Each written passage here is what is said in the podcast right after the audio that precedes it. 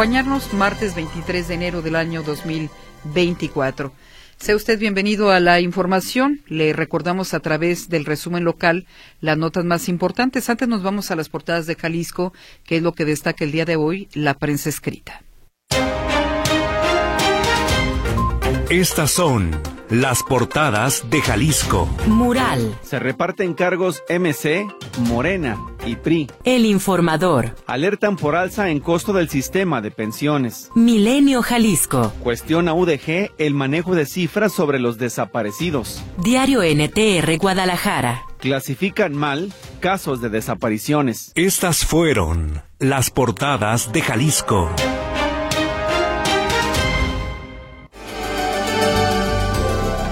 La baja cosecha por el frío es, el principal factor para el aumento de precios y fruta, en frutas y verduras. Hasta marzo se estabilizaría el costo de los productos, indican comerciantes del mercado de abastos. En mayo estará concluido el sistema de la presa del Zapotillo, informa el gobierno de Jalisco. Este martes 23 de enero inicia la segunda etapa de vacunación anticovid para grupos vulnerables en Jalisco. Este lunes llegaron 10.000 vacunas más de Moderna al estado.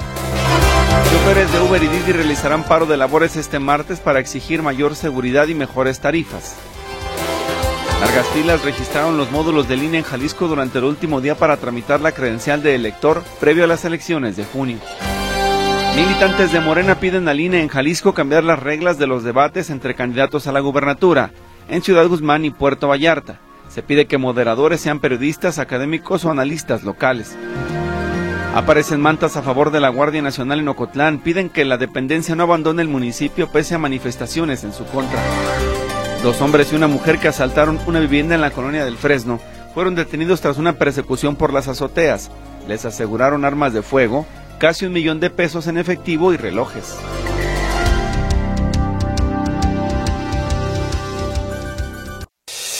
El comentario en Buenos Días Metrópoli.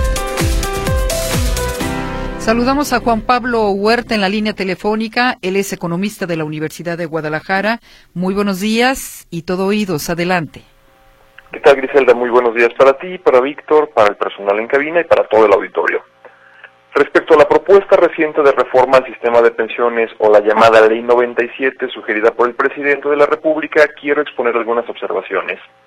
Primero, México vive un cambio de estructura en su pirámide poblacional, en donde la carga de generar excedentes para pagarlos a un grupo etario que se jubila próximamente recae en las finanzas del grupo que actualmente es productivo. La esperanza de vida sigue incrementándose y probablemente siga aumentando en los siguientes años, lo que implica una erogación por un tiempo mayor para garantizar un derecho adquirido. Esto tiene como consecuencia una mayor cantidad de recursos destinada al pago de pensiones. La capacidad adquisitiva de los salarios pagados en este momento también es menor al pagado a generaciones anteriores y toda retención y contribución a las finanzas públicas es proporcionalmente más grande también dentro de este salario. En este momento la obligación de hacer los pagos a una persona que se jubila es de una entidad privada, la AFORE, en donde los depósitos, ahorros y rendimientos actuales pagan las jubilaciones de los trabajadores. No es una obligación del Estado, como sí es el programa, por ejemplo, de pensión a adultos mayores, o las pensiones de entidades como Pemex y Sedena. Ya en este año casi una cuarta parte del presupuesto federal se destina al pago de pensiones, exactamente un 23% o casi 2 billones de pesos. Con el sistema de pensiones actual la obligación recae tanto en patrones como en empleados, no en las finanzas públicas. Recientemente también se modificó esta ley para que en un periodo de cinco años las aportaciones tanto de patrones como de empleados sean más grandes y de esta forma al momento de la jubilación tendremos un monto mayor de capital para poder pagarlas. El motivo de haber hecho la transición desde un sistema de pensiones auspiciado por el Estado a uno privado fue precisamente el de evitar los efectos nefastos de la inversión de la pirámide poblacional, el incremento de la esperanza de vida y otros que ya he mencionado. Retirar este costo de las finanzas públicas beneficia a la población en forma de una estructura más eficiente para la generación de rendimientos y por la disponibilidad de ahorro para la puesta en marcha de proyectos productivos. Es decir, para que el dinero depositado en las AFORE no pierda valor conforme pase el tiempo, necesita ser reinvertido para que genere rendimientos. Esta cantidad o este monto es aprovechado para detonar proyectos productivos que a su vez generan empleos, bienes y servicios y lo más importante para los ahorradores, rendimientos. De poner esta cantidad en manos del Estado implicaría la imposibilidad de que sea aprovechada por proyectos productivos privados y una fuerza menos de crecimiento también a la economía en general. Si bien esta cantidad aún está limitada a un 20% de valores extranjeros y a un 60% de instrumentos en renta variable conforme a la legislación actual, es decir, renta variable que puede dar rendimientos mixtos y no fijos ni seguros, y liberar algunas de estas restricciones podría tener efectos en la cantidad de recursos que reciben los trabajadores, sobre todo los de las primeras EFORES, en donde existe tiempo para recuperarse de eventuales pérdidas. Si bien este mecanismo de inversión no es perfecto, básicamente es la forma en la que las empresas dedicadas enteramente a las finanzas crecen y prosperan, llevando a cabo inversiones en instrumentos de renta variable. Una modificación a esta ley como la propuesta por el presidente no tendría efectos inmediatos nocivos en los presupuestos federales anuales de los siguientes años, sino que se iría acumulando a mediano plazo, de forma que el beneficio electoral sí puede ser inmediato, pero el costo se observaría solo a mediano y largo plazo, en la forma de un mayor pago de impuestos o en la contratación de más deuda, ambos con efectos en el empleo, el ahorro y la capacidad de reinversión y de crecimiento del país. Si bien en ningún país existe una jubilación con el 100% del salario, esto no es un impedimento para que no seamos pioneros. Tampoco existen países en donde se haya implementado el ingreso básico universal y también existen naciones que son paraísos fiscales o en donde no hay cobro de intereses por la adquisición de créditos hipotecarios, como en el caso de una buena parte de los países musulmanes. Cada país tiene soberanía para modificar sus leyes, sociedades y sistemas financieros. Sin embargo, un planteamiento idealista no aporta fundamentos para la implementación exitosa o para mejorar la situación actual. Puede ser que el balance actual entre retenciones, jubilaciones y pagos sea precario aún, pero es una falla intrínseca del propio sistema, que no se corrige con polarizar una de las variables al extremo, como es la de querer que las jubilaciones se paguen al 100%. Eventualmente una modificación por el estilo podría requerir también ajustar otras variables que resultarían en el descontento popular, como el de elevar la edad de jubilación, ya que el sistema, así como está propuesto, no sería sostenible. Hasta aquí mi comentario del día de hoy. Las únicas alternativas entonces, Juan Pablo, para un cambio de estas características y el debate continuará entonces, ¿no? Sí, claro, o sea, las alternativas podrían ser también incrementar los impuestos, obviamente, lo que también tendría descontento entre empresas, eh, patrones, etcétera, menor crecimiento económico, la mayor contratación de deuda o esta última, la de incrementar también la edad de jubilación para que el periodo en donde se paguen también los, las pensiones a los trabajadores pues sea mucho menor y así sí pueda ser sostenible. Muy bien, gracias por tu comentario, Juan Pablo. Gracias a ustedes, Víctor. Hasta luego. Hasta luego. El comentario en Buenos Días Metrópoli.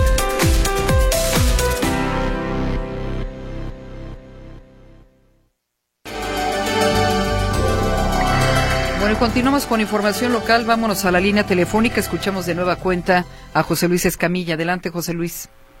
Gracias, Gris Víctor. ¿Cómo está? Nuevamente los saludo con gusto. Puedo informarles sobre esta vinculación a proceso que se informa el día de hoy. Esta vinculación a proceso de un hombre que junto con su hermano asesinaron a una persona en pleno día de Navidad. Imagínense ustedes, el pleno 25 de diciembre. Sergio Cota y su hermano, vecinos del municipio de Puerto Vallarta, fueron a la casa de su vecino en la colonia Lomas del Coapinole, allá en Puerto Vallarta justamente.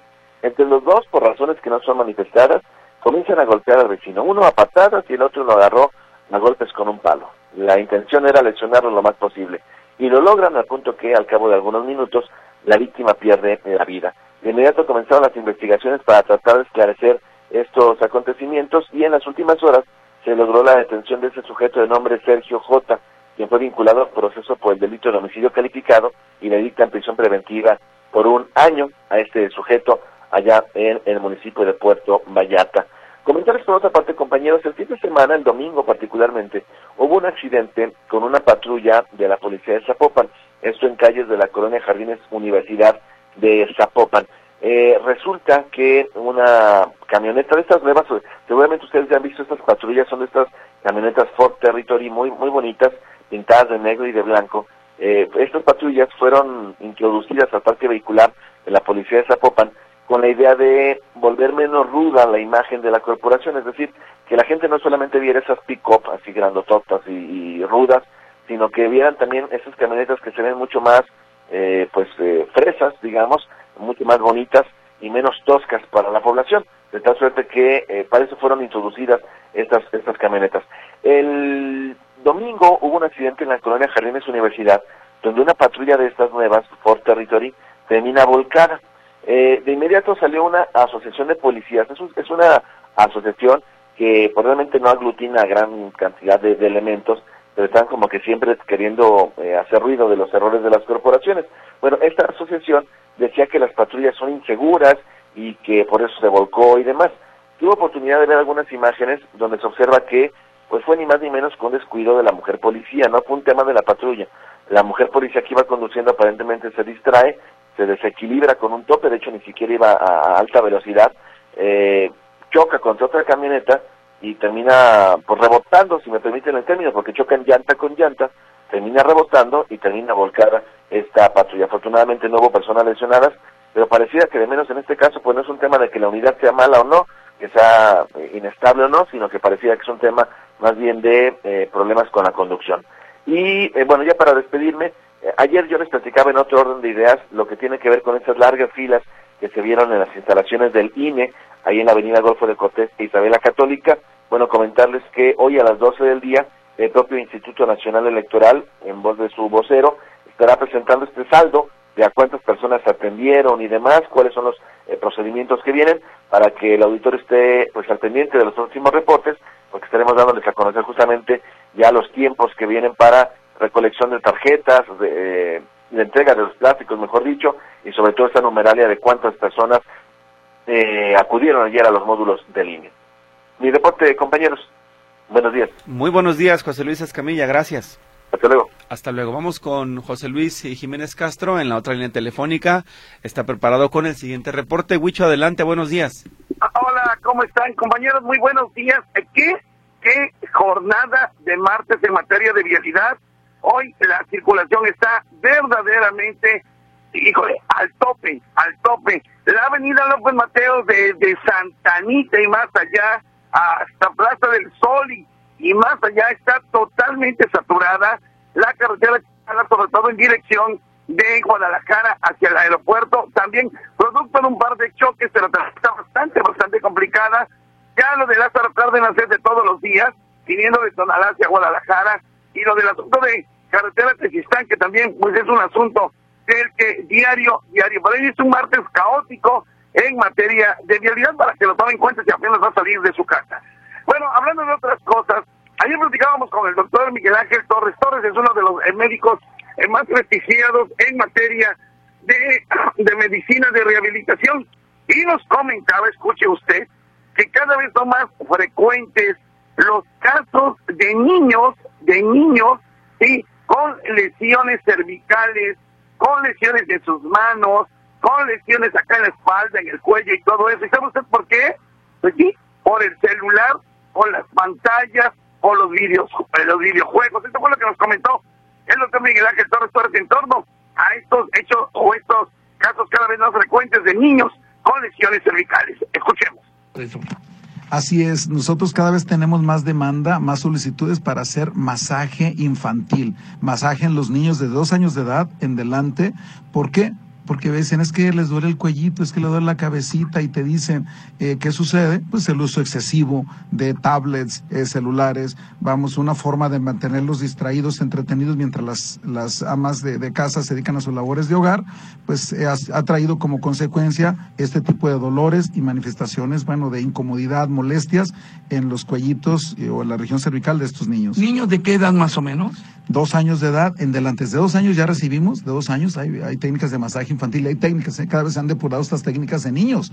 Entonces, imagínense, claro, desde manejar el tipo de presión, la profundidad, este tipos de aceititos, tipos de sustancias, etcétera, etcétera, que son diferentes a las de un adulto, ¿verdad? Pero dos años en delante ya tenemos eh, este mucha, o sea, y no es poca, ¿eh? Sí, sí son este muchos casos los que ya tenemos de, de, dolor eh, cervical en niños.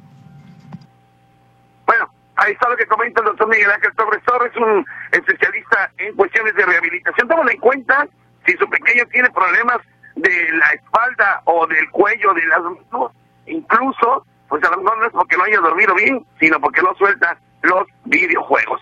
Eh, ya nada para concluir, oye Víctor, pues ya se tardaron los de mi pasaje, ¿no crees? Ya como que a estas alturas, el año pasado había llegado ya distribución del boletaje y hoy, bueno, pues ya ya, ya se pasaron, hay mucha incertidumbre entre la gente, sobre todo porque siguen gastando, aun y cuando les toca la mitad. de lo de mi pasaje, ciertamente los que están inscritos en el padrón, bueno, pues la Secretaría de Asistencia Social todavía no dice para cuándo, para cuándo y seguiremos insistiendo a ver si le preguntamos también sobre el tema. Eh, muchas gracias. Muy buenos días. Gracias, José Luis. Y sí, preocupa porque ya estamos en año electoral y se supone que esto no debiera ser un impedimento para que se lleve a cabo el proceso de manera ordinaria. Nos habían ofrecido después del 15 de enero, ya estamos a 23 y no vemos claro con este asunto. Así que pues seguimos con la incertidumbre de qué pasará, cómo se va a hacer la recarga de los vales. Todavía nada para nadie en esta en este programa social, Huicho. Sí, cada vez más gente pregunta sobre el tema hay que estar al pendiente y ojalá ya lo suelten esto porque sí, urge, urge en estos momentos. Bien, gracias José Luis. Hasta luego, gracias, buenos días. Muy buenos días, es José Luis Jiménez Castro. Vamos a la pausa y después del corte regresamos con la entrevista. La entrevista en Buenos Días Metrópoli. Tenemos esta mañana el gusto de saludar en la línea telefónica a Efraín Zuc. Él es periodista de datos e investigador de a dónde van los desaparecidos y además forma parte del equipo de Quinto Elemento Lab. Efraín, muchas gracias por acompañarnos esta mañana y saludar al auditorio de Guadalajara. buenos días, un gusto estar con ustedes. Te estamos escuchando muy lejos, eh, Efraín. Vamos a hacer el intento a ver si mejora la comunicación. Eh, ¿Tienes por ahí manos libres o algo? Bueno, le vamos a volver a marcar. Eh, le adelantaba desde que comenzó este noticiero que más de 260 personas desaparecidas figuran en una clasificación errónea en el censo de la Estrategia Nacional de Búsqueda Generalizada. Recordará usted que los principales colectivos de familias que buscan a personas desaparecidas em, increparon a la autoridad pusieron el dedo sobre la llaga y manifestaron sus dudas respecto a este censo. Pues hoy, gracias al trabajo de investigación de nuestros compañeros periodistas, particularmente Efraín Zuc, conocemos pues que hay irregularidades en este censo. Efraín, de nueva cuenta, muy buenos días. ¿Qué tal? Buenos días, un gusto saludarte, Griselda. Mucho mejor. Platícanos un poco de este trabajo que revela las eh, irregularidades y una clasificación errónea en este censo de personas desaparecidas. Claro, sí, recordarán que el 9 de junio pasado el presidente anunció que iba a realizar un censo de personas desaparecidas, esto ante, digamos, una molestia que ha sido reiterada de su parte de que el 40% de los casos registrados eh, pues ocurrieron en su administración, ¿cierto? Eh, entonces, pues lo que empezamos a conocer periodistas, sobre todo mis colegas Lucía Flores, Germán Canseco y Camelia Muñoz, es que se realizaron estas visitas domiciliares y después empezaron a realizarse unas llamadas eh, por parte incluso de eh, operadores de programas sociales, de servidores de la Nación de la Secretaría de Bienestar. Entonces, el pasado 14 de diciembre, al fin, después de seis meses, digamos, ignorando esa exigencia de las familias de eh, transparentar la metodología, la secretaria de Gobernación eh, y el presidente mencionaron unos resultados, digamos, como preliminares de algo que ahora llaman Estrategia Nacional de Búsqueda Generalizada. Y subieron una base de datos en la que se puede buscar a las personas desaparecidas y entonces saber en qué clasificación están. Eh, pues bueno, el equipo de dónde van los desaparecidos y Quinto Elemento Lab, buscamos caso por caso personas que conocemos, que hemos entrevistado a sus familiares, que eh, tienen procesos ante instancias internacionales y encontramos en un muy breve periodo de tiempo, en menos de, una semana, encontramos a más de 260 personas que estaban clasificadas con algunas categorías que no son legales, que no están en la Ley General en materia de desapariciones, que no están en el protocolo homologado de búsqueda y que generan bastante incerteza, incertidumbre en las familias. No solo eso, las clasificaciones en sí mismas pues resultan problemáticas. Por ejemplo, hay una clasificación que em, indica que se, se, se, tiene ubicada la persona, es una persona ubicada y que se tienen indicios. ¿Cuáles pueden ser estos indicios? Es que se haya logrado comunicar vía telefónica un personal de, de la Secretaría de Bienestar o comisiones de búsqueda con la persona desaparecida, o que ésta haya aparecido en un registro administrativo posterior a su desaparición, por ejemplo, eh, de vacunación por COVID-19. Bueno, en esta clasificación nos apareció el señor Antonio Díaz Valencia, que es un líder comunal de Aquila.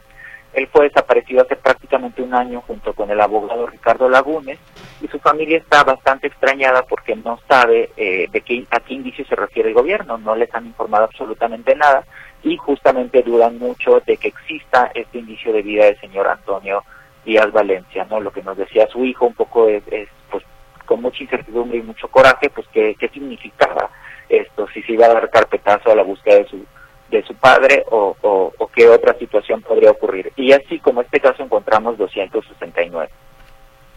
¿De un universo de cuánto, Efraín?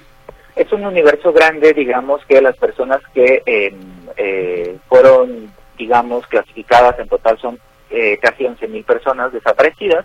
Lo que hemos encontrado justo es que a partir de que se publicó este trabajo, desde, de hecho desde la semana pasada que empezamos a platicar con familiares, eh, es que se buscaron, buscaron a sus hijos, a sus hijas y fueron encontrando más casos. ¿no? Esta lista, por supuesto, es una lista que hicimos de nuevo, repito, en muy poco tiempo y que seguramente van a ir eh, saliendo más casos conforme los colectivos vayan buscando a las propias eh, personas que buscan ellas en esta plataforma de la Secretaría de Gobernación. Sí, en Guadalajara incluso, eh, bueno, el hijo de Héctor Flores, eh, Wendy desaparecida eh, en la zona de Puerto Vallarta, en la zona de, de Nayarit, porque Nayarit es quien tiene la investigación. El hermano Baruch decía el día de ayer, ¿por qué está el caso como en calidad de en busca de reportante? Exactamente, justo el universo, digamos, las personas que logramos buscar en esta plataforma repito, son las que al final del día tenemos de alguna manera más cerca. También mencionarlo, eh, son personas que sus familiares son muy vocales, son muy activas, dan conferencias, dan eh, posicionamientos, han, los procesos están incluso en comités de Naciones Unidas, el Comité contra la Desaparición Forzada, el Comité de Derechos Humanos, está el caso de Roy Rivera, que desapareció en 2011, su madre Leticia Hidalgo, eh, logró un dictamen del, Comité de Derechos Humanos de Naciones Unidas en el que se decía que el Estado era responsable de la desaparición de Roy Rivera y sin embargo en eh, este registro aparece como que se, se busca reportante, o sea, como que la buscan a ella. Algo que nos sorprendió es que precisamente las autoridades mexicanas tienen que informar al comité, a los distintos comités, eh, por ejemplo, el Comité contra la Discriminación hacia la Mujer, eh, y repito, el Comité de, Desaparición Forzada y de Derechos Humanos tienen que informar periódicamente sobre estos casos que están haciendo para buscarlos, pero en algunos incluso se cuestiona la identidad de la propia persona desaparecida. Entonces, por un lado, informan y buscan activamente, supuestamente, a las personas y por otro lado, en, el, en los resultados de esta estrategia nacional, aparecen como si tuvieran eh, datos insuficientes incluso para confirmar la misma identidad de las personas. En lo que ustedes han estado revisando los errores de registro, eh, pues ¿qué son? Debido a este conteo que se ofreció, si no me equivoco, casa por casa, o dónde está el problema en la captura de los datos, la información que están proporcionando las familias, ¿qué es lo que advierten en esta primera revisión? Sin duda, algo que ya había salido a partir de eh, los reportajes en A dónde van los desaparecidos, pero también en otros medios como El País y la revista Proceso, es eh, justo que personal que no está capacitado está realizando estas actividades de visitas y de llamadas, por un lado. Por otro lado, definitivamente algo que hemos investigado, tanto académicos, académicas como eh, integrantes de organizaciones de la sociedad civil y periodistas, es que el registro tiene errores, ¿no? Eh, entonces creo que algo importante de señalar es que esta que llaman Estrategia Nacional de Búsqueda Generalizada no es en sí misma una búsqueda, lo que se está haciendo es actualizar registros, no buscar a las personas, las personas digamos están como desaparecidas y en el mejor de los casos, y digo, qué bueno, que hayan sido localizadas y que estén en su casa, pero esa localización no la hizo ninguna autoridad. Eh, entonces también tenemos un problema obviamente de registro. Eh, Jorge Verástegui, que tiene a su, a su hermano y a su sobrino desaparecidos, decía, bueno, se perdió una gran oportunidad de que contemos con un registro bueno, que nos ayude a entender las circunstancias de la desaparición y demás elementos que son importantes para saber qué pasó con las personas desaparecidas y dónde están, pues bueno, con el afán, digamos, de eh, decir que este no es el sexenio en el que más personas han desaparecido, también esa oportunidad está perdida. Aumenta, por supuesto, la desconfianza de los eh, colectivos de familiares que buscan a sus eh, seres desaparecidos. Aumenta porque desde un principio, bueno, como tú lo mencionabas, Efraín, ellos han mostrado sus dudas sobre el levantamiento de este censo.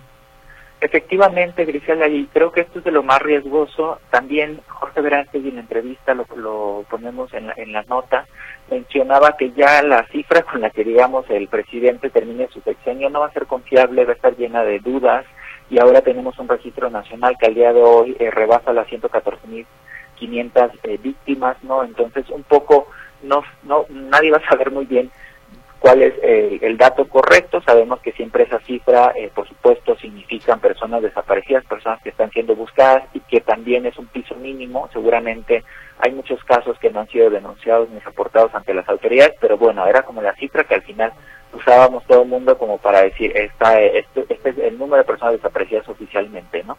Y ahora lo que está generando es una desconfianza tremenda en, en todo ello. ¿Ven ustedes articuladas a las comisiones nacional y locales de búsqueda? Es decir, los estados están eh, pues bien enlazados con la federación para que las cifras no se dupliquen, no haya errores, se compartan los datos incluso de la base de datos del RENAPO para que los nombres estén correctamente inclusive redactados. Definitivamente no. Esto es algo que por ejemplo, el Centro de Derechos Humanos Fray Juan de Larios en Coahuila, eh, mencionado en reiteradas ocasiones, en alguna investigación también que publicamos hace casi dos años lo mismo, ¿no? Eh, hay un problema, digamos, con el registro como tal. Jalisco me parece como el ejemplo eh, claro respecto a la falta de coordinación de la Fiscalía Estatal, la Comisión Estatal con la Comisión Nacional. No, no reportan las desapariciones que, que reciben eh, entonces, definitivamente ahí hay un problema que, que, sigue sin resolverse y aquí hay que decirlo, el liderazgo, digamos, si bien el origen de los datos es local, o sea, son las fiscalías y las comisiones estatales, sin duda quien tiene que eh, verificar y que tiene que, eh, quien es responsable de que del registro nacional, pues es la Comisión Nacional de Búsqueda, que solo para mencionar, pues sabemos que desde octubre pasado le dirigió una funcionaria pública que no tiene experiencia en temas de desaparición y que antes de estar al frente de la Comisión Nacional de Búsqueda dirigía el Instituto Nacional de Educación para Adultos. Ahora, ¿qué recomiendas, eh, ¿qué recomiendas a los familiares que te están escuchando en estos momentos? ¿Qué hacer cuando aparecen con una clasificación errónea? Por ejemplo, en el caso de Wendy, que su hermano dice, ¿qué hago cuando aparece que mm, no hay reportante o lo están buscando? Yo creo que tendrían que ir con la persona, con la autoridad, ya sea la comisión de búsqueda o sea la fiscalía estatal, para decirle, oye, ¿por qué mi familiar eh, aparece en este sentido? Yo creo que también el hecho de hacerlo público es súper importante para que la Comisión Nacional, que encabeza junto con la Secretaría de Gobernación Federal este ejercicio, pues vea que sus clasificaciones son totalmente incorrectas, ¿no? Y que alguien está haciendo muy mal su trabajo en eh, proponer este tipo de clasificaciones sin duda, eh, para las personas que aparecen con indicios es fundamental que pregunten cuál es el indicio. Ahí se supone que debería haber alguna pista de búsqueda. En lo que vemos de los pocos casos que hemos entrevistado bajo esta clasificación es que dudan totalmente que exista el indicio y me parece que eso sí, en general todas las clasificaciones, pero en particular esta debe ser muy reprochable al gobierno. El proceso ideal de registro, ¿cuál debería ser? Digo, a ver si no me equivoco, corrígeme, que lo, de lo contabilicen las autoridades locales, que lo verifique la Comisión Nacional, pero que lo validen también los familiares, o estoy en loco? Pues digamos que las familias cuando acuden a un ministerio público o a la Comisión Estatal de Búsqueda hay una entrevista que se les hace. Esa entrevista es muy exhaustiva y a partir de eso eh, personal de las dependencias ingresa a un sistema la información. hay muchos problemas, la verdad, que, que, eh, no hay que ignorar, ¿no? Por ejemplo, el actual registro tiene como 450 campos. Un servidor público en algún momento me dijo, me lleva 40 minutos registrar a una persona, ¿no? Hay varias cosas del sistema que tienen que agilizarse para que también sea, eh, para que el registro tenga la información que es necesaria, pero que tampoco sea demasiada que los servidores públicos tengan, digamos, como un incentivo para no registrar. ¿Me explico? Eh, y eso es, por supuesto, algo en lo que tendría que coordinarse la Comisión Nacional de Búsqueda con las comisiones estatales y las fiscalías. Además, es claro, hasta este momento no se había utilizado el registro, digamos que ni para bien ni para mal, ¿no? Para la búsqueda de personas desaparecidas. Ahí hay mucha información que debería no solo estar utilizándose para ir a visitar eh, hogares de personas que ya fueron localizadas, sino también para identificar patrones de desaparición y justo poder em, elaborar políticas públicas de prevención, además de búsqueda. Por lo pronto, Efraín, la Comisión Nacional de Derechos Humanos supongo que debería estar em, registrando estos datos de la investigación porque finalmente estás atentando contra los derechos de las víctimas.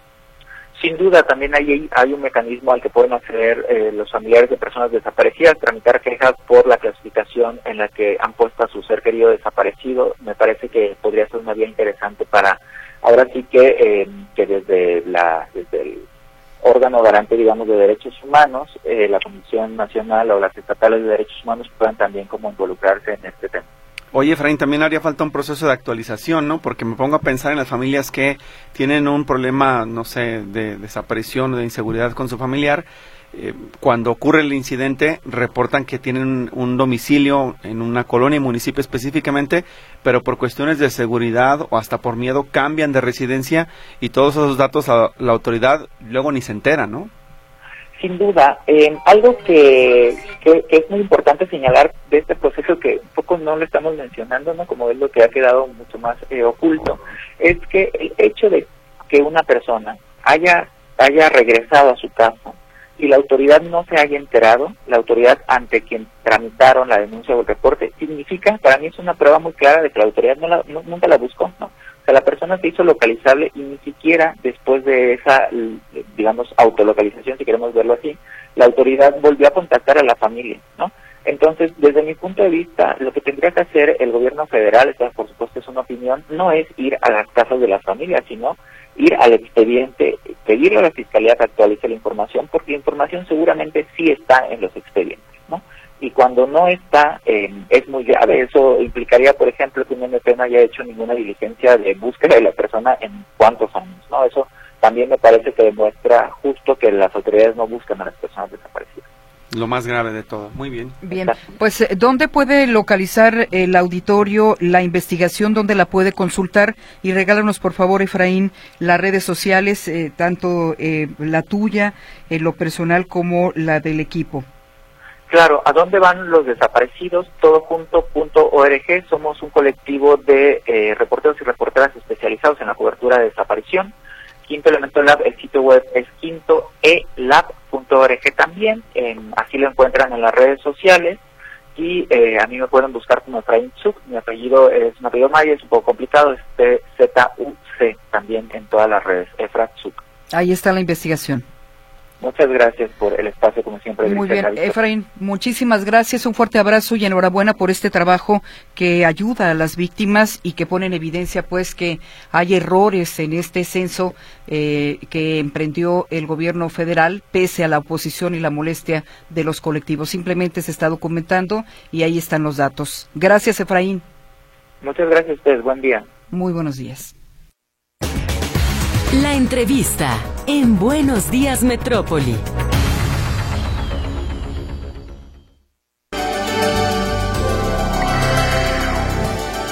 Antes de despedirnos, daremos un repaso a la participación de ustedes, a sus comentarios y le agradecemos que nos hayan eh, contactado a través de las diferentes pues plataformas disponibles, tanto redes como los sistemas de mensajería y por supuesto las llamadas del auditorio. Dice Manuel Aguilera, mi comentario es acerca del mercado Santa Tere, es de los que tienen los precios más altos junto con el mercado alcalde, ese es su mensaje, mientras que Francisco Reyes dice acá, cuando Uber llegó a Guadalajara, la empresa y los choferes exigían que el gobierno no hiciera nada porque era un trato que hoy no deberían de quejarse los choferes y aguantarse. Si adquieren un vehículo, por muchos años fue su decisión, nadie los obligó, es lo que nos refieren en torno a la discusión del asunto que nos planteaba hoy Héctor Escamilla y por supuesto la mm, noticia de que hoy a las 3 de la tarde habría un paro, un apagón generalizado de los choferes para no prestar el eh, servicio.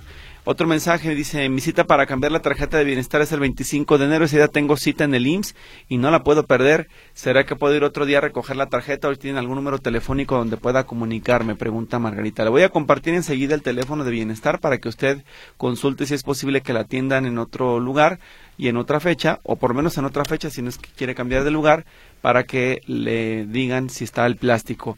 Esperemos el plástico no se regrese, que eso es lo preocupante. Llegan a regresar a la Ciudad de México, va a ser muy difícil localizarlo. Pero comuníquese, creo que si les marca tendrá mejor eh, información de qué pasará con su proceso. Bueno, dice Manuel Medina, ¿en qué lugar están poniendo las vacunas de COVID? Hay que registrarse, en este caso, a la plataforma del gobierno estatal y dependiendo del grupo de vulnerabilidad, pues eh, le dan fecha precisamente para la vacunación. Eh, además, si usted es derecho habiente, recuerde que el gobierno del Estado está poniendo a las personas que no son eh, beneficiarios de la seguridad social, bueno, en el Seguro Social y en el ISTE, si usted es derechohabiente, ahí le ponen eh, la vacuna contra COVID-19, ya sea la rusa o la cubana. Así es, acá preguntaban precisamente de la vacuna, si dónde sabremos, si sabemos dónde se va a poner para enfermos y que inicia hoy. Bueno, acuérdese que el proceso inició ya hace unos días, tenía que registrarse y es exclusivamente para personas que no cuentan con seguridad social. Aquellos que tengan IMSS quedan fuera porque ellos tienen ese beneficio por los institutos. Por las instituciones, sí. Y además este segundo grupo con el que arranca la vacunación son personas que, que tienen cáncer, que han tenido cáncer, que tienen algún problema de riñones, una enfermedad renal o que han sido trasplantados. este es. el segundo el segundo grupo y la vacunación comienza a partir de este martes 23. Así es. Mónica Alba nos dice un llamado a la administración de los hospitales y clínicas a que limpien sus edificios del IMSS. Son una vergüenza ver tan mugre, explanadas, vidrieras, baños y paredes, es lo que nos dice.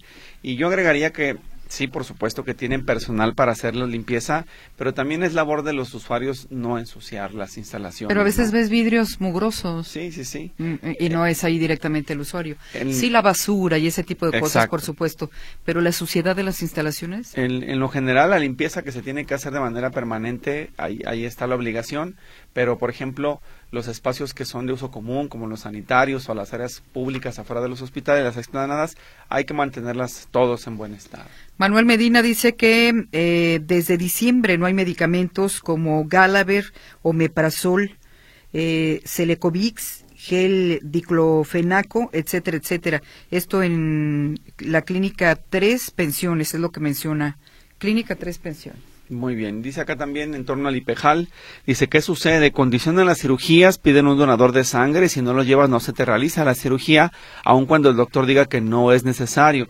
Es un medicamento, un medicamento para tratamiento de cáncer de mama, no lo surten, entrevistan a los directivos, ¿por qué no los afiliados? ¿Qué dirán? Lo que en realidad es el servicio médico del IPEJAL. Gracias, dice esta persona, no nos deja su nombre, pero nos deja aquí su comentario. Pues eh, más que entrevistarlos, recibimos todos los días sus comentarios y participaciones, no solamente en este espacio, sino en los demás de Radio Metrópoli, para conocer también sus opiniones y sus vivencias en torno al sistema de pensiones del Estado. Arturo Alonso dice que bonita la efeméride del día de hoy. Fue dividida en dos partes, así es de que ojalá que le haya gustado. Ya estará usted escuchando más adelante pues la efeméride o consultarla directamente en la página web de Notisistema. Así es, dice, solo comentar mi parecer respecto a la ODG que son unos abusivos. Inscribí a mi hija a la prepa, pero resulta que me informaron que no me aceptarían libros, no me aceptarían libros anteriormente usados, aún así estuvieran en buenas condiciones, que debo forzosamente comprar los nuevos en sus instalaciones y no en las librerías exteriores. Por tal motivo y no por tener los recursos económicos para comprarlos, decido inscribir a mi hija en una segunda opción de preparatoria acorde a mis recursos y ahora me notifican de la ODG que debo pagar una multa por haberla dado de baja. Bueno, me gustaría saber la notificación si es por escrito o es por eh, línea y específicamente qué es lo que dice el texto para saber si estamos hablando de un proceso formal aprobado por el Consejo General Universitario, la dirección de la escuela, o es un invento del personal administrativo y particularmente de qué prepa. Sería bueno que nos precisara la información para tenerla a la mano. Bien, pues prácticamente nos eh, despedimos. Ya son las 8 de la mañana con 57 minutos con 58 minutos. Gracias a Saúl Martínez en los controles técnicos. Gracias, Saúl. A, igual a Lourdes Torres, que se queda atendiendo las líneas telefónicas. Frente a estos micrófonos, Víctor Monterrentería. Que la pases muy bien, Gracias, Víctor. Y Griselda Torres Zambrano. Que tenga excelente martes. Continúe con la programación en vivo de Radio Metrópoli.